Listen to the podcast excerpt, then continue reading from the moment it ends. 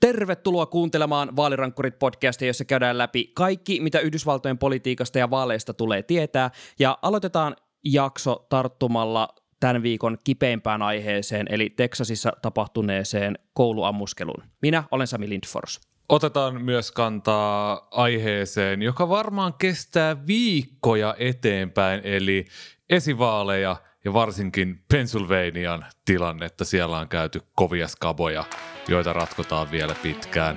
Minä olen Tuomo Hyttinen ja tänään on 24 viikkoa vaaleihin.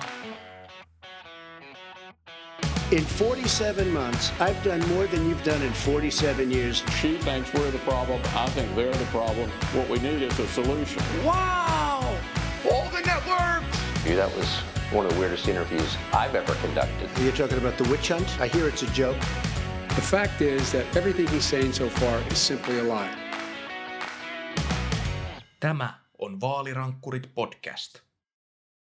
Tällä viikolla tiistaina puolilta päivin paikallista aikaa asemies tunkautui Ulvaden kaupungissa Teksasissa Robin peruskouluun ja surmasi 19 lasta ja kaksi aikuista. Ja tämä kyseinen ammuskelu on verisin joukkoammuskelu sitten kymmenen vuotta tapahtuneen Sandy Hookin kouluammuskelun. Ja tuo nimi kilkuttaa varmasti vähintäänkin edes hitusen kelloja, koska tuo Sandy Hookin tapaushan on ollut esillä aina näihin päiviin saakka, kiitos Infowars ääliöiden menemättä sen pidemmälle yhtään siihen, että mitä paskaa sieltä silloin tuutattiin tuosta, googlatkaa, mutta todella siis äh, aivan skaalassaan järkyttävä tapaus.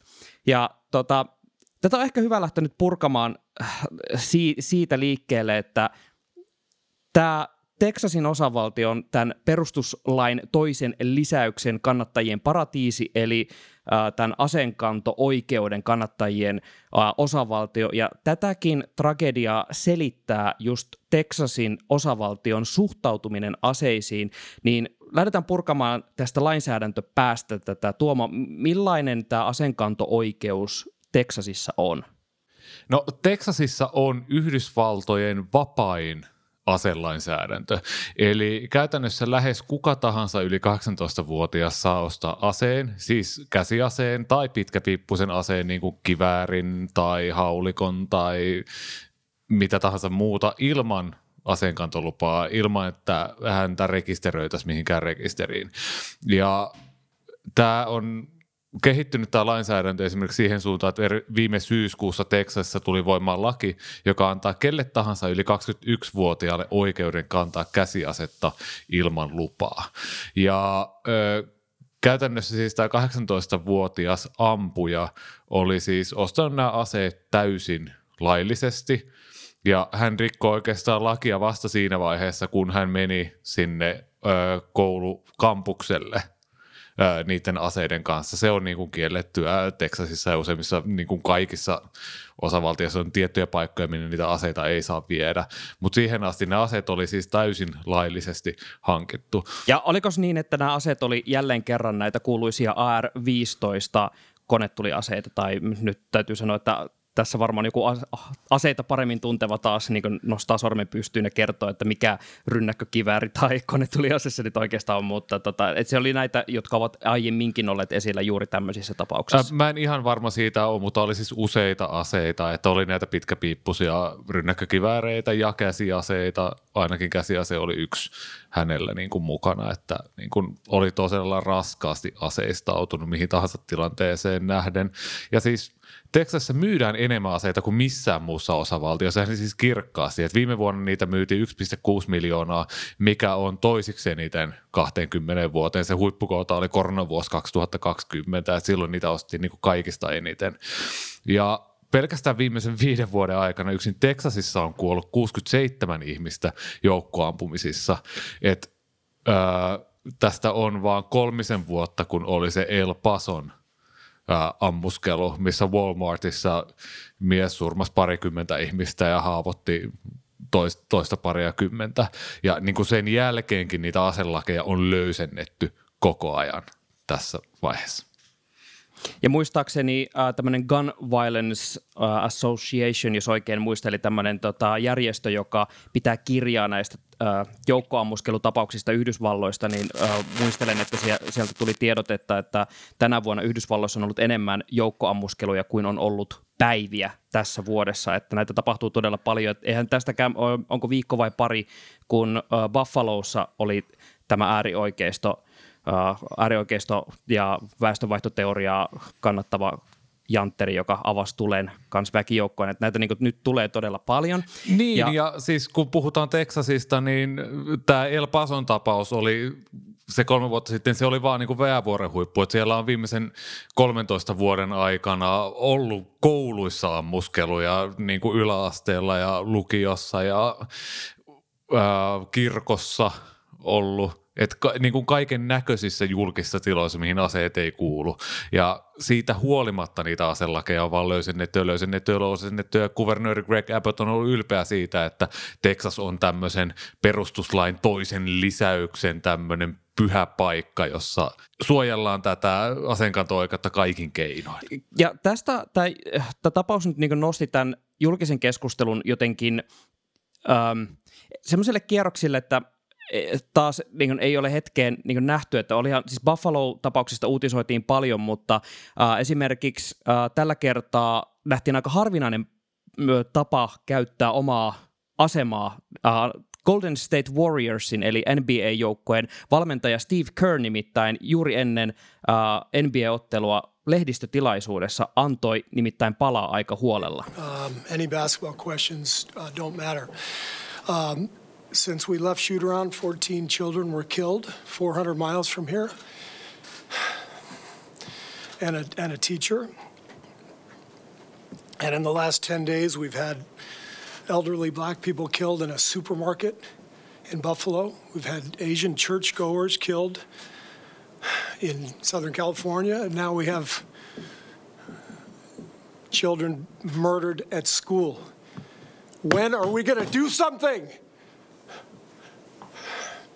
I'm tired. I'm, I'm so tired of getting up here and offering condolences to, to the devastated families that are out there. I'm so tired of the, excuse me, I'm sorry, I'm tired of the moments of silence. Enough. There's 50 senators right now who refuse to vote on H.R. 8, which is a background check rule that the House passed a couple years ago. It's been sitting there for two years. And there's a reason they won't vote on it to hold on to power.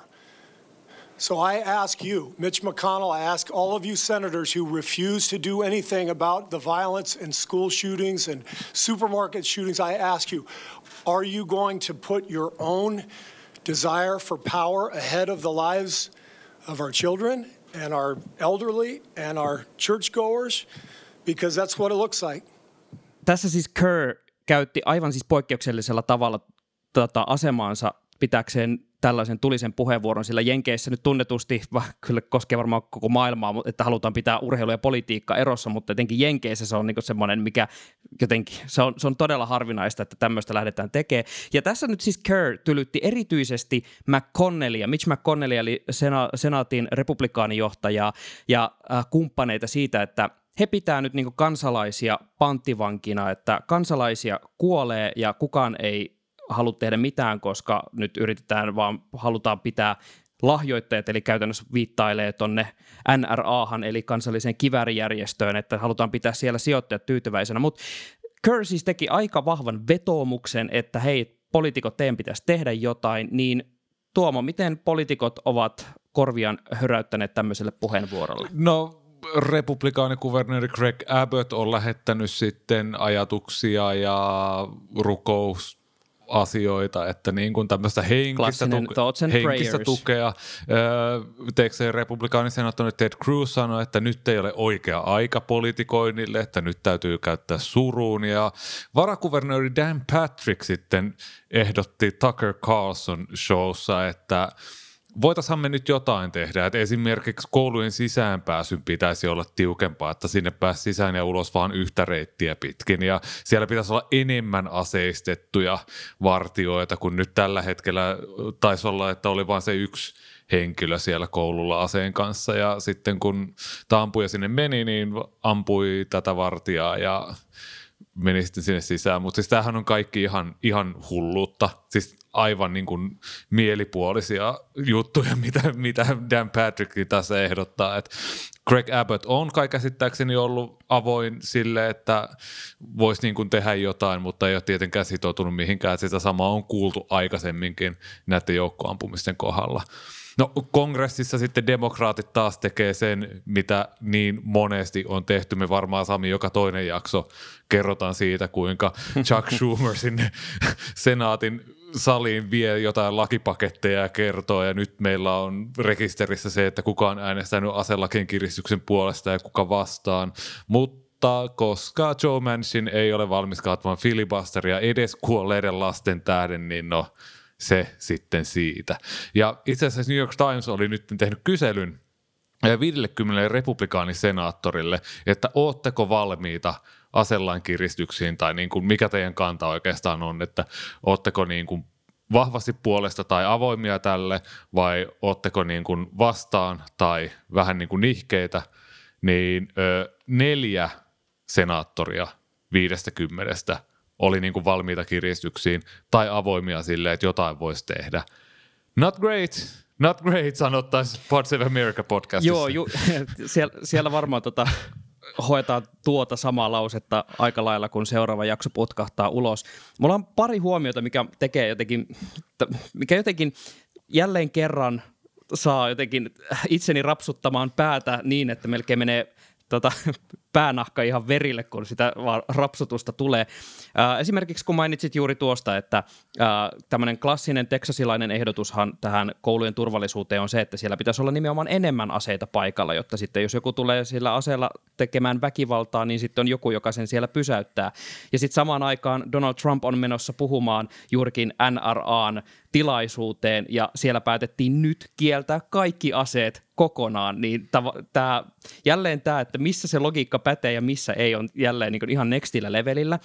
Ja Greg Abbott ja Ted, Ted Cruz molemmat on just sanoneet siitä, että tai heidän argumenttinsa on se, että nämä aselakien kiristykset eivät vaikuta siihen aseväkivaltaan millään tavalla, ja sitten he yleensä nostaa esiin Michiganin, jossa on myös paljon aseväkivaltaa, ja sitten äh, paljon siis tiukemmat lait verrattuna Texasiin, mutta sitten kyllähän niitä kun aseita vaikka Texasin kautta saa tuoda, niin kyllähän ne niin vähän kaikkialle virtaa ja kaikkea tapahtuu. Mutta mä tavallaan ymmärrän ton Ted Cruzin ja Abbottin argumentin, koska onhan siinä siis se pointti, mitä siis he eivät todellakaan ajattele näin, mutta mä ymmärrän sen, että tämä on vähän niin kuin mökkiremontti, että ei ole mitään järkeä korjata, laittaa vaan yhteen ikkunaan tuplalasit, jos kaikki muut ikkunat sataa niin lunta sisään ihan koko ajan. Että onhan se myös totta, että Yhdysvaltojen mittakaavassa niin täytyisi tehdä niin aika monia erilaisia uudistuksia, jotta ää, päästäisiin niin ihan täysin eroon siitä asevä, aseväkivallasta, mutta onhan tämä nyt siis ihan älytöntä, että niin tässäkin tapauksessa, kuten Stephen Curry, jota kuulimme aikaisemmin, ää, eli tämä NBA-joukkueen valmentaja, joka sanoi, että miten ei niin saada edes silleen niin kattavia ja perusteellisia niitä taustatsekkauksia, että kenelle se ase myönnetään, niin onhan se nyt aika uskomatonta, että edes tämmöiseen, tämmöiseen eteenpäin vieminen on tällä hetkellä Yhdysvaltain politiikassa mahdotonta edes siihen keskustelutasolle. Niin ja siis kun tämä republikaanin perusargumentti on se, että kyllä niin kuin jokaisella lakia kunnioittavalla henkilöllä pitää olla oikeus kantaa sitä asetta, mutta tämäkin ampuja, niin – okei, hän ampui isoäitiään ilmeisesti ennen sitä, kun hän meni sinne kampukselle, mutta siellä koululla niin hän oli siihen asti, kun hän tuli koulun alueelle ja aloitti sen ammuskelun, niin hän oli täysin laillinen aseiden hallussa pitää, semmoinen law-abiding citizen, josta republikaanit puhuu muutenkin. Et, et hän oli siihen asti oli niin sanotusti good guy with a gun. Tähänkin mun täytyy heti tarttua, kun Ähm, mehän tiedetään, että myös näitä äh, asenkanto-oikeuden tulkintaa on myös vireillä tuolla korkeimmassa oikeudessa. Äh, sieltä odotetaan totta kai sitä Roe versus Wade-päätöstä, mutta sitten pohditaan sitä, että palautuuko jotenkin äh, osavaltiotasolle myös sitten se, että saadaan määritellä, että keillä se asenkanto-oikeus on. No mä nyt heitän pallon, kun tässä nyt on taas puhuttu siitä tässä Roe-yhteydessä, että mitä se perustuslaki nyt todella sanoo niin tota, käsittääkseni siellä ei hirveästi ensinnäkään mainita ikään kuin siitä, että kenellä se niin kuin varsinainen oikeus kantaa. Että siellä niin kuin se ihan peruslause, mihin koko aika tarrataan, puhuu siitä, että kansalaisella on oikeus olla, hän, hänellä on oikeus tota, pitää hallussaan aseita ja sitä oikeutta ei pidä infringe, sitä ei pidä niin kuin vääristää. Ja toinen on se, että jos on, on tämäkin tulkin tai koulukunta korkeimman oikeuden tässä perus, perustuslakipohdinnassa, että mitä ne founding fathers, ne perustaja-isät oikein ajattelivat, niin mä mietin, että silloin kun siellä on kirjoitettu, että right to bear arms, niin onko silloin George Washington ja kumppanit niin pohdiskelleet, että hei, että kyllä siellä pitää olla tota, mahdollisuus kantaa tällaista vaikka sinkoa mukana kouluun, kun siihen aikaan se ase tarkoitti sitä, että sulla olisi semmoinen tota, musketti, jonka lataaminen tyyliin kestää viisi minuuttia, että sä saat sen niin yhden luodin sinne niin takaisin piippuun ja pääset ampuun. Että tavallaan tämä kaikki risoo muutenkin niin valtavasti, kun nämä, niin porukka miettii sitä, että mitä, mihin kaikkeen on oikeus ja millä ehdoilla, niin tota, musta tuntuu, että aina niin kuin, tota, tulkinnat lähtee vähän sinne, minne sen niin halutaan vaan työnnettävä. Niin, se historiallinen kontekstihan on siinä, että silloin ö, perustuslain aikaan on just käyty verinen sota ö, Britanniaa vastaan. Ja silloin on ollut vähän niin kuin kiistanalasta se, että halutaanko semmoinen vahva liittovaltio, jolla olisi niin kuin oma armeija ja veronkanto-oikeus, vai olisiko se vain valtioiden liitto, että niin kuin nämä 13 kolonia, jotka sen allekirjoitti ensimmäisenä, niin tekisi niin kuin enemmän niin kuin vapaaehtoispohjalta sellaista yhteistyötä, vähän niin kuin sellaisen EU-tyyliin. Ja sen takia on sitten tehty tämmöinen lisäys, että kun se on kuitenkin ollut sitä, että se sotaväki on nostettu niistä tavallisista janttereista, niin heille on pitänyt olla tämmöinen aseenkanto-oikeus, jotta sitten jos tulee niin kun oikeasti tosi tilanne, niin siellä on valmiiksi tyyppejä, jotka ehkä osaa käyttää asetta, ja ne voi sitten laittaa sinne rintamalle sotimaan vaaran uhatessa. Että se konteksti on ollut ihan erilainen, ja tämä käsitys tästä vapaasta aseenkanto-oikeudesta on silloin – 80-luvun Reaganismin aikana tullut tämmöinen tosi radikaali tulkinta, joka on ottanut silloin republikaanipuolueessa valtaa ja niin kuin sitä kautta sitten valunut koko ajan tähän näin niin kuin vapaampaan ja vapaampaan ja vapaampaan suuntaan. Ja se... Sitä mä mietin, että saako Yhdysvalloissa, vaikka jopa ihan Texasissa, niin saako omistaa vaikka jotain ilmatorjuntaohjuspatteristoja tai – niin kuin muuta vastaavaa, että mihin, mihin, on, niin kuin vede, mihin on vedetty se raja, mihin se oikeus yltää siinä aseenkanto-oikeudessa. Saanko, saanko mä niin kuin kävellä just vaikka se, en mä tiedä, saanko mä lennättää tota, vaikka niitä semmoisia kuuluisia droneja, mitä nyt vaikka Ukrainaan on myyty, että saako, saako semmoiset vaan pörrätä pihalla ja losautella? Todennäköisesti ei, että se koskee vaan niin kuin ampuma-aseita. Öö, mut siis, ja sitten tämä asia, mistä puhuit, eli tämä korkeimman oikeuden päätös siitä, että miten se aseenkanto-oikeus mihin se oikein ulottuu, niin nythän on New Yorkin osavaltio käy oikeutta siitä, että onko tämä aseen kantaminen julkisella paikalla semmoinen perustuslaillinen oikeus, jota ö, no, osavaltioilla on oikeus rajoittaa vai eikö se ole. Et niin kun, ihan, ihan niin kuin maaninen keskustelu taas siitä, että jos korkeoikeus päättää, että aseita saa kantaa missä tahansa julkisesti, niin voi pojat, voi pojat. Joo, alkaa muistuttaa kuvasto vähän sitä, mitä vaikka jossain vanhassa Don Rosan Roopeankan elämä ja teot, kun Roopeanka saapuu sinne Klondikeen ja siellä kyllä tota, muistaakseni yksi hahmo, jolla oli niin joku 18 pyssyä sidottuna niin ympäri, ympäri keho valmiina, että varmaan vähän tätä, tällaiseen meininkin menee, mutta niin kuin tässä nyt pohdittiin, että tavallaan tätä kysymystä voi just lähestyä monelta kantilta ja tämä logi, niin logiikkaa vähän pallotellaan suuntaan ja toiseen. Ja tämä on tavallaan se, nyt se julkinen keskustelu, missä eletään Yhdysvalloissa nyt tämän tota, uh, Ulvaden tapauksen myötä, niin uh, miten, nä, näetkö sä, että tämä tilanne oikeasti lähtee muuttumaan johonkin vai jääkö tämä ikään kuin tähän samaan puheen tasolle, mitä ollaan käyty oikeastaan just nämä viimeiset kymmenen vuotta sieltä Sandy Hookista lähtien? Ei, ei, ei tämä ei tää tule muuttua mihinkään, että Obama on muistaakseni haastattelussa vai oliko peräti muistelmissaan kertonut siis Sandy Hookista, että silloin hän oli ihan varma, että nyt tapahtuu, että silloin 30 6-7-vuotiaasta lasta tapettiin. Ja ei tapahtunut mitään. No El Pason jälkeen Greg Abbott ja kumppanit heitteli ideoita taustatarkistuksista ja sen jälkeen kun se mediamylläkkä meni ohi ja ei ollut enää sellaista julkista painetta, niin sitten ne ideat hylättiin ja päinvastoin löysättiin sitä aselainsäädäntöä. Ja siis käytännössä tämä tarkoittaa sitä, että kaikki joukkosurmat, myös lasten joukkosurmat, on se hinta, jota amerikkalaiset on yhteiskuntana valmiita maksamaan tästä aseenkanto-oikeudesta. Siis pöyristyttävää, mutta siis se on varsinkin tälleen ulkopuoliselle tarkkailijalle ainoa johtopäätös, mitä tästä voi tehdä. Ja se on republikaanien, Greg Abbottin, Ted Cruzin, Mitch McConnellin tehtävä todistaa meikäläinen vääräksi tässä asiassa.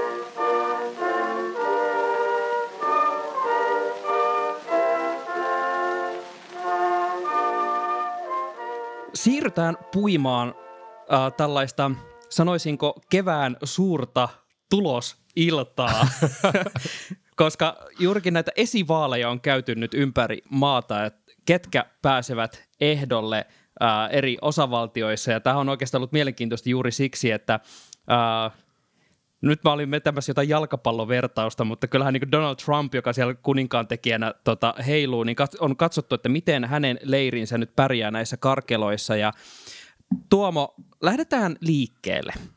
Pennsylvaniasta, koska se oli ehkä kaikista mielenkiintoisin johtuen siitä, että me puitiin muutamia jaksoja sitten jo ää, tätä Mehmet Osia, eli Dr. Osia, joka oli siis kaikin puolin aika mielenkiintoinen hahmo Puoskari. ja lähti kisaan. Kyllä, kär, kärmeöljyä myytiin samalla tavalla kuin siinä jo aiemmin mainitussa Don Rosan Robeankan elämä ja teot kirjassa konsanaan. Mutta tota, hän lähti siis tosiaan aika näyttävästi näihin karkeloihin mukaan. Tota, mun ymmärrys on se, että tässä koitetaan osittain vähän samaa pelikirjaa kuin vuonna 2020 presidentinvaalien yhteydessä. Mehmet Oz on siis saanut näistä republikaaniehdokkaista sen Trumpin siunauksen, että hän on nyt se Trumpin ehdokas. Ja Oshan on ollut aiemmin aika liberaali, niin kuin Hollywood-tyypit yleensä tuppaa olemaan, ja nyt on sitten mennyt siihen konservatiivisempaan suuntaan, että siellä vaalimainoksissa ammuskellaan haulikolla ja puhutaan siitä, että vaalivilppi täytyy tutkia ja näin ja näin ja näin. Ja no, viikko sitten – oli tosiaan tämä senaatin esivaali ja vieläkin niitä ääniä lasketaan siellä. Siis tämä alkaa pikkuhiljaa olla sellaista demokraattien pressaesivaalista Iowa-tyyppistä tilannesta, josta ei vieläkään tiedetä, että kuka siellä voitti. Tämmöinen klassinen. Siis- onko, siis... onko Tuomo siis, kun nämä postivaali, postiääni va- post, postiäänet ovat jälleen esillä, niin onko kukaan jo nostanut siis sormea pystyyn ja sanonut, että tota, nyt on niinku väärennys tehtaat jotenkin jälleen masinoimassa, vai miten tämä nyt otetaan vastaan? No Donald Trumphan jo silloin vaali-iltana kehotti osia julistautumaan voittajaksi, kun hänellä oli noin 1500 äänen ero ja sitten oli 15 000 postiääntä vielä tulematta. Et nyt kannattaisi julistautua voittajaksi, että huijarit ei voi sitten kiistää sitä. Mutta osia hänen vastustajansa David McCormick äh, ovat aika suht vastuullisesti olleet tässä, että kumpikaan ei ole vielä julistautunut voittajaksi. Os johtaa McCormickia tällä hetkellä 900 äänellä ja ero on 0,1 prosenttiyksikköä, eli Pennsylvania vaalean mukaan tästä tulee automaattinen uudelleenlaskenta. Sitten kun ne kaikki nyt on saatu laskettua, niin se lasketaan uudelleen uudelle laskenta se tuskin muuttaa tulosta, koska eron pitäisi olla ehkä kymmeniä ääniä. Tuhat ääntä on kuitenkin aika iso marginaali, että näyttää siltä, että Dr. Oz tulee ja vie. Ja McCormick on pistänyt silloin vaaliiltana laitto toivonsa siihen, että hän sai postiäänistä isomman osan kuin Dr. Oz. Uh, Mutta sitten tämä etu ei ole kuitenkaan kantanut niin pal- paljon. Ja siis ensimmäinen kanne on jo laitettu vireille no niin. tästä äänenlaskennasta, että tästä saadaan vielä eeppinen oikeustaistelukin. Ilmeisesti näissä niin postiääni näistä vaalipäivän kuorissa pitäisi olla päivämäärä, että milloin ne äänet on lähetetty, ettei niitä vaan ole tiekko laitettu sitten seuraavana päivänä, ja koska äänestysaika on se, mikä se on. Ja kaikissa kuorissa näitä ääni tai näitä merkintöjä ei ole. Ja McCormick ilmeisesti haluaa, että isompi osa niin kuin lasketaan siis niistä äänistä, koska ne on ollut hänelle suosiollisempia. Mutta koska postilaitos toimii Yhdysvalloissa samalla tavalla kuin Suomessa, eli ei toimi, niin tota... Sin, sinne lähettää ruumiin, niin se häviää ikuisiksi ajoksi. Näin toimii yhdysvaltalainen mafia. niin tota, me saadaan Sami puhua tästä aiheesta vielä tosi, tosi monta kertaa, mutta kaiken tämän jälkeen Dr. Oz todennäköisesti on sitten senaatinvaalissa äh, republikaaniehdokas. Herra jestä, mitä deja vuuta koittaa, koittaa kun puhut, mainitaan postiäänet ja että saadaan puhua tästä vielä pitkään. Puhutaan edelleen jostain Iowan demokraattien esivaali äänten laskennasta kaksi vuotta myöhemmin. Mutta mennään, mennään et, eteenpäin tässä kohtaa ja varmaan sitten palataan näihin, näihin tuota postiäänikarkeloon jossain kohtaa. Mutta kuvernöörivaali, siinäkin tapahtuu jännittäviä asioita. Kyllä, republikaanin esivaali voitti Doug Mastriano, Trumpin ehdokas. Ja siis hän on lievästi sanottuna ongelmallinen tapaus. Doug Mastriano kirjaimellisesti osallistui loppiaskapinaan. Hän on konservatiivi kristitty, hän haluaa lopettaa abortin kokonaan ja on sanonut, että on valmis auttamaan Trumpin valtaan hinnalla millä hyvänsä. Ja siis käytännössä hän on siis sanonut julkisesti, että jos vuonna 2024 demokraatit voittaa Pennsylvaniassa, niin hän on valmis lähettämään sinne eri valitsijamiehet kertomaan – että ketä presidentiksi tulee. Ja kun miettii, mm-hmm. että 22 valitsijamiestä tämmöisessä tiukassa ympäristössä, niin se on aika helkkarin paljon. Ja, mutta siis se, tässä, tässä on totta kai niin kuin positiivinenkin puoli. Siis Mastriano on niin hazardiehdokas, että tällaisessa tilanteessa, jossa republikaanit käytännössä niin kuin on hirveästi edellä tässä niin kuin kansallisissa mielipidemittauksissa, että et kummat haluat, että niin kuin voittaa, että siellä on se rakenteellinen vinooma, joka siivittää myös republikaaneja, ja varsinkin tämmöisissä vaankieliosavaltioissa, niin kuin Pennsylvaniassa, niin se etu republikaaneille on tosi usein. Siitä huolimatta demokraattien ehdokas John Shapiro on suosikki voittamaan tämän kuvernöörin vaalin marraskuussa, mutta siis mitä tahansa voi tapahtua, ja todennäköisesti republikaanien etu vaan kasvaa, mitä lähemmäs marraskuuta mennään, eli se vaara on olemassa, että Doug Mastrianosta tulee – Pennsylvanian kuvernööri. Mä muistelen, että äh, olisikohan ollut Slatein uh, What Next podcastissa tässä keväällä jakso, jonka otsikko oli jotain luokkaa, että Pennsylvanian absolutely bonkers election. Et, se, se jotenkin oli semmoinen hyvä startti tähän kaikkeen, mitä siellä tapahtuu.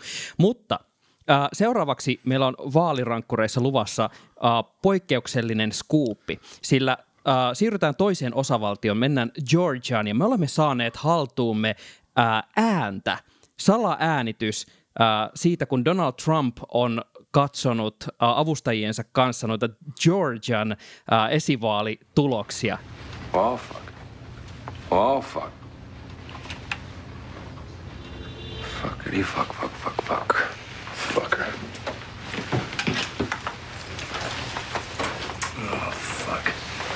No vitsi, vitsi. Tämähän on kuuluisa kohtaus The Wire-sarjan ensimmäiseltä tuotantokaudelta, kun etsivät siinä selvittävät ää, keittiössä ää, tapahtunutta murhaa ja löytävät, löytävät vain lisää asioita, jotka ovat menneet alkuperäisessä tutkinnassa pieleen. Mutta tota, vähän tällaista mä äänimaisemaa mä voin ihan hyvin kuvitella tapahtuneen siellä Mar-a-Lagon uumenissa, kun Trump on näitä seurannut.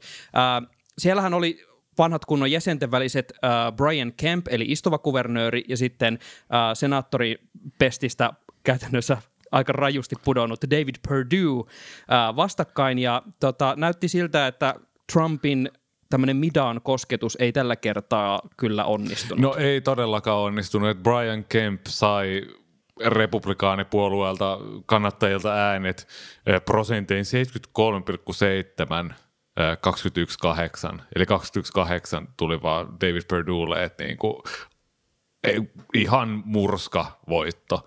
Et, et todennäköisesti sieltä on aika monta F-sanaa tullut Trumpilta ihan niin kuin tuon Soundbiteen mukaisesti.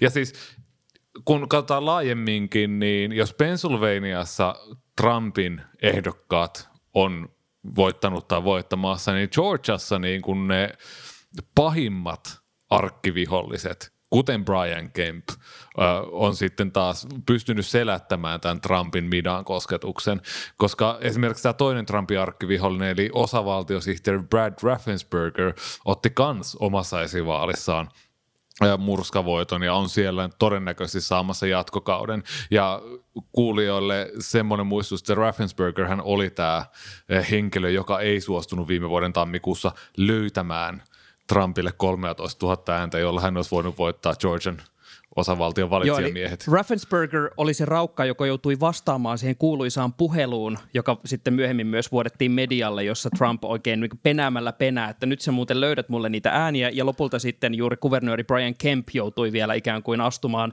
äh, tava, ikään kuin omiensa eteen, että nyt, nyt tämän niin Scheisen täytyy loppua. Ja tota, tämä on mun mielestä tosi mielenkiintoista, että mitä tavallaan tämä kuvio tarkoittaa tuosta Trumpin – äh, Trumpin kuninkaan tekijyyden ja sen hänen äh, sinettinsä voiman kannalta, koska kuten me tiedetään, tämä big lie, big election lie, eli tämä 2020 vaalivilppi-väite jotenkin edelleen kyllä elää siellä republikaanikannattajissa. Trumpilla on edelleen paljon tukea ja tavallaan tämä mylly kyllä pyörii, mutta tämä ei ota jotenkin kantaakseen juuri nyt Georgiassa, jossa on ne tavallaan arkkiviholliset, jotka oli ikään kuin siinä vaankieliasemassa, että he pysyivät oikeusvaltion puolella, eivätkä ruvenneet keksimään mitään äänihäkkyröitä, jotta Trump olisi voittanut. Mistä tämä kertoo, että Trump ei onnistunut täällä kääntämään ihmisiä näitä henkilöitä vastaan? No varsinkin tämmöisissä eh, henkilövetosissa vaaleissa, just kuvernööri, osavaltiosihteeri, niin se ehdokkaan ominaisuudet ja luonne niin kuin se ehkä korostuu tosi paljon, että mietitään vaikka Doug Mastrianoa, että analyytikot katso heti, että vaikka hän voitti sen esivaalinsa, hän on Trumpin suosio, niin sitten kun se viedään republikaani puolueelta koko kansan käsiin, se äänestys, niin ö, eipä näytä enää kaveri ihan niin houkuttelevalta kuin mitä aikaisemmin. Ja mun pointti on oikeastaan se, että se ehdokkaan kannatus rakentaa monesta palasesta, että se on se hänen luonteensa, taustansa, politiikkansa, puolue, tukeeko puolue, tukeeko Trump, kaikki muut, kaikki lisää tai vähentää tai tulee jotain niin kuin vähän tuo sellaista niin kuin monimutkaista palapeliä, josta se kuva koostuu ja sitten niin kuin käydään siellä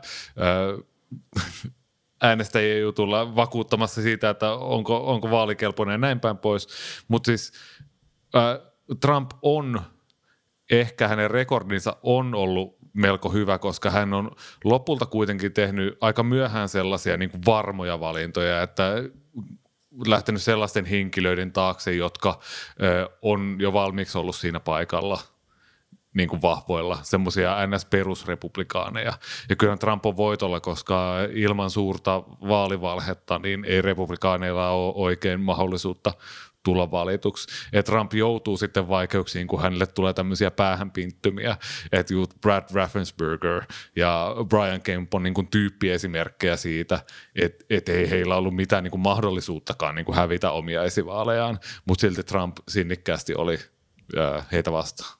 Ja mennään katsomaan vielä tämän jälkeen vähän sitä laajempaa kuvaa, kun mainitsit jo tuossa, että Donald Trumpin äh, veikkauskirja yksi risti kakkonen kyllä niin näyttää, että äh, plussalle on jossain määrin jääty, mutta äh, siellä on monia muita, siellä on Alabamassa, Arkansasissa, Idahossa niin paljon mielenkiintoisia äh, esivaaleja käyty. Lähdetään liikkeelle Alabamasta, jossa mennään runoffiin. Minkälainen tilanne? Joo, siellä tämä tota, kongressiedustaja Mo Brooks, joka on niinku uskollista uskollisin trumpilainen, äh, pääs kuin pääskin sitten kaksintaistelut sitä toista republikaaniehdokasta vastaan, joka on ilmeisesti Trumpin suosikki, mutta siis tämä on tämmöinen niin kaunit ja rohkeat kuvio, jossa ensin Mo Brooks sai Trumpin suosion, sitten Mo Brooks, hänen kannatuksensa lähti alamäkeen, jonka jälkeen Trump – perui suostuksessa Brooksille.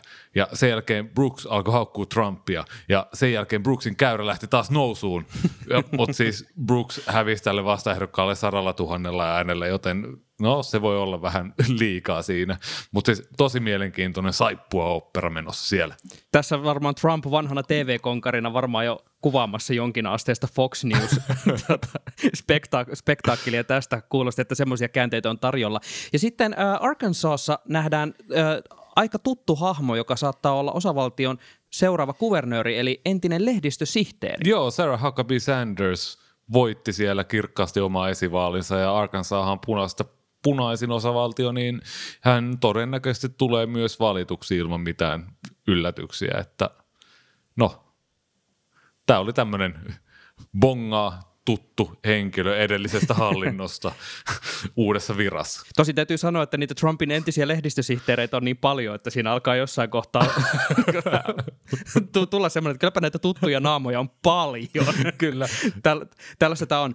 Sitten Idahossa istuva kuvernööri Brad Little ilmeisesti on Trumpin Valiko niin, että Donald Trump tuki tuota, Hänen vastaehdokasta, kyllä, Janice McGeechin. Ja siis tämä on se keissi, josta mainittiin muutama jakso sitten, että äh, kun istuva kuvernööri Brad Little lähti silloin Texasiin pois osavaltiosta, niin varakuvernööri Janice McGeechin, joka siis yritti haastaa Brad Littlen tässä esivaalissa, niin hän silloin tyyliin peru kaikki koronarajoitukset ja oli lähettämässä Idahoon kansalliskaartin Meksikon rajalle ja niin kuin ihan tämmöisiä niin kuin mielipuolisia juttuja sanoi, että minulla on oikeus tehdä näin. Ja Brad Little sitten Twitterissä ilmoitti, että, että hei kun mä tuun täältä huomenna pois, niin perun nämä kaikki, että lopeta. Aivan. ja eli eli tota, republikaanit päättivät, että me ei ehkä haluta kuitenkaan sitä kansalliskaartia sinne Meksikon rajalle, vaan että se pysyisi in the town, niin sanotusti. Mm. Mutta sitten äh, mennään vielä takaisin Teksasiin, koska äh, höhöttelin tota, Iltalehden otsikolle, joka oli hetken aikaa myös taas päivän luetuimpana pari päivää sitten. Eli George Bush hävisi vaalit Texasissa. Kaikkeen se kerkii. Fun fact, arva, arva kuka laittoi tämän jutun tekoon. Mutta siis kysymyksessä on Jeb Bushin poika, George W. Bushin veljenpoika ja George Herbert Walker Bushin pojanpoika, George Prescott Bush. Äh, haki oikeusministeriksi Texasiin, pääsi runoffiin, mutta hävisi aivan törkeällä tavalla äh, nykyiselle oikeusministeri Ken Paxtonille. Et, no, mielenkiintoista nähdä. Äh, Nate Silver sanoi, että jokaisella poliitikolla on mahdollisuus hävitä kolmet vaalit ennen kuin hänen uransa on haudattu. Että saapa nähdä, mitä George P. Bushille nyt sitten tässä tulevaisuudessa käy.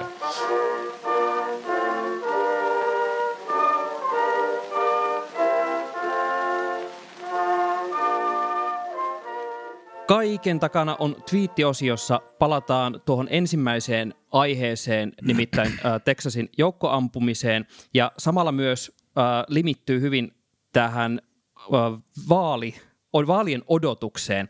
Äh, Reuters twiittasi äh, videon, kun kuvernööri, Texasin kuvernööri Greg Abbott piti äh, pressitilaisuutta liittyen juuri tähän Uvalden äh, joukkoampumiseen. Ja tämä tiedotustilaisuus keskeytyi, kun vanha tuttu demokraattipolitiikko Beto O'Rourke ilmestyi paikalle.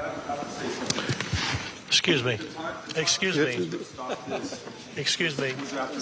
Sit down. You're out of you're out of line and an embarrassment. Hey, sit down and don't play this stuff. Next shooting is right now, and you are doing nothing. No, he needs to get his ass out of here. This isn't the place to talk this over. This is totally predictable when you. Sir, you're out of line. Sir, you are out of line. Sir, you are out of line. Please leave this auditorium. Beto O'Rourke, joka siis yrittää haastaa istuvaa kuvernööriä Greg Abbottia syksyllä vaaleissa kuvernöörin paikasta, keskeytti tämän pressitilaisuuden ja hänet sitten lopulta poliisi tai vartijat saattelivat sitten ulos, ulos tuosta tilaisuudesta. Tota, mä heitän tähän vähän tämmöisen vedonlyöntikeskustelun, että Tuomo, tota, me katsottiin taannoin, kun työskentelimme yhdessä MTV-uutisissa, me katsottiin Running with Beto, tämä dokumentti, joka kertoi tuosta 2018 uh, vaalimittelöstä, jossa hän niin nousi tämmöiseksi koko kansan hahmoksi, niin onko nyt niin, että Beto Rourke voi saada nostetta, jos tehdään uusi seurantadokumentti, joka on Carrying Beto, Carrying with Beto, eli kun hänet kannetaan ulos ulos tällaisista tilaisuuksista, joissa tota, vaaditaan ää, poliitikkoja tekemään parempaa asepolitiikkaa? No kattelin just tuossa, tota, mikä on tilanne ö, Texasin kuvernöörivaalin mielipidemittausten suhteen ja siellä Greg Abbott johtaa tällä hetkellä sellaisella rapialla 11 pinnalla Beto O'Rourkea. Että tota, musta tuntuu, että hän ei ehkä nostetta saisi tämmöistä dokumentista, vaan ehkä hän, hänestä tulisi semmoinen elävä esimerkki siitä Simpson-meemistä Old Man Yelling at Cloud. Tämä kuulostaa siltä, että niin surullista kuin se onkin, niin uh, Beto O'Rourkin mahdollisuudet tuntuisi huomattavasti paremmalta, jos se olisi Running with Beton sijaan Gunning with Beto.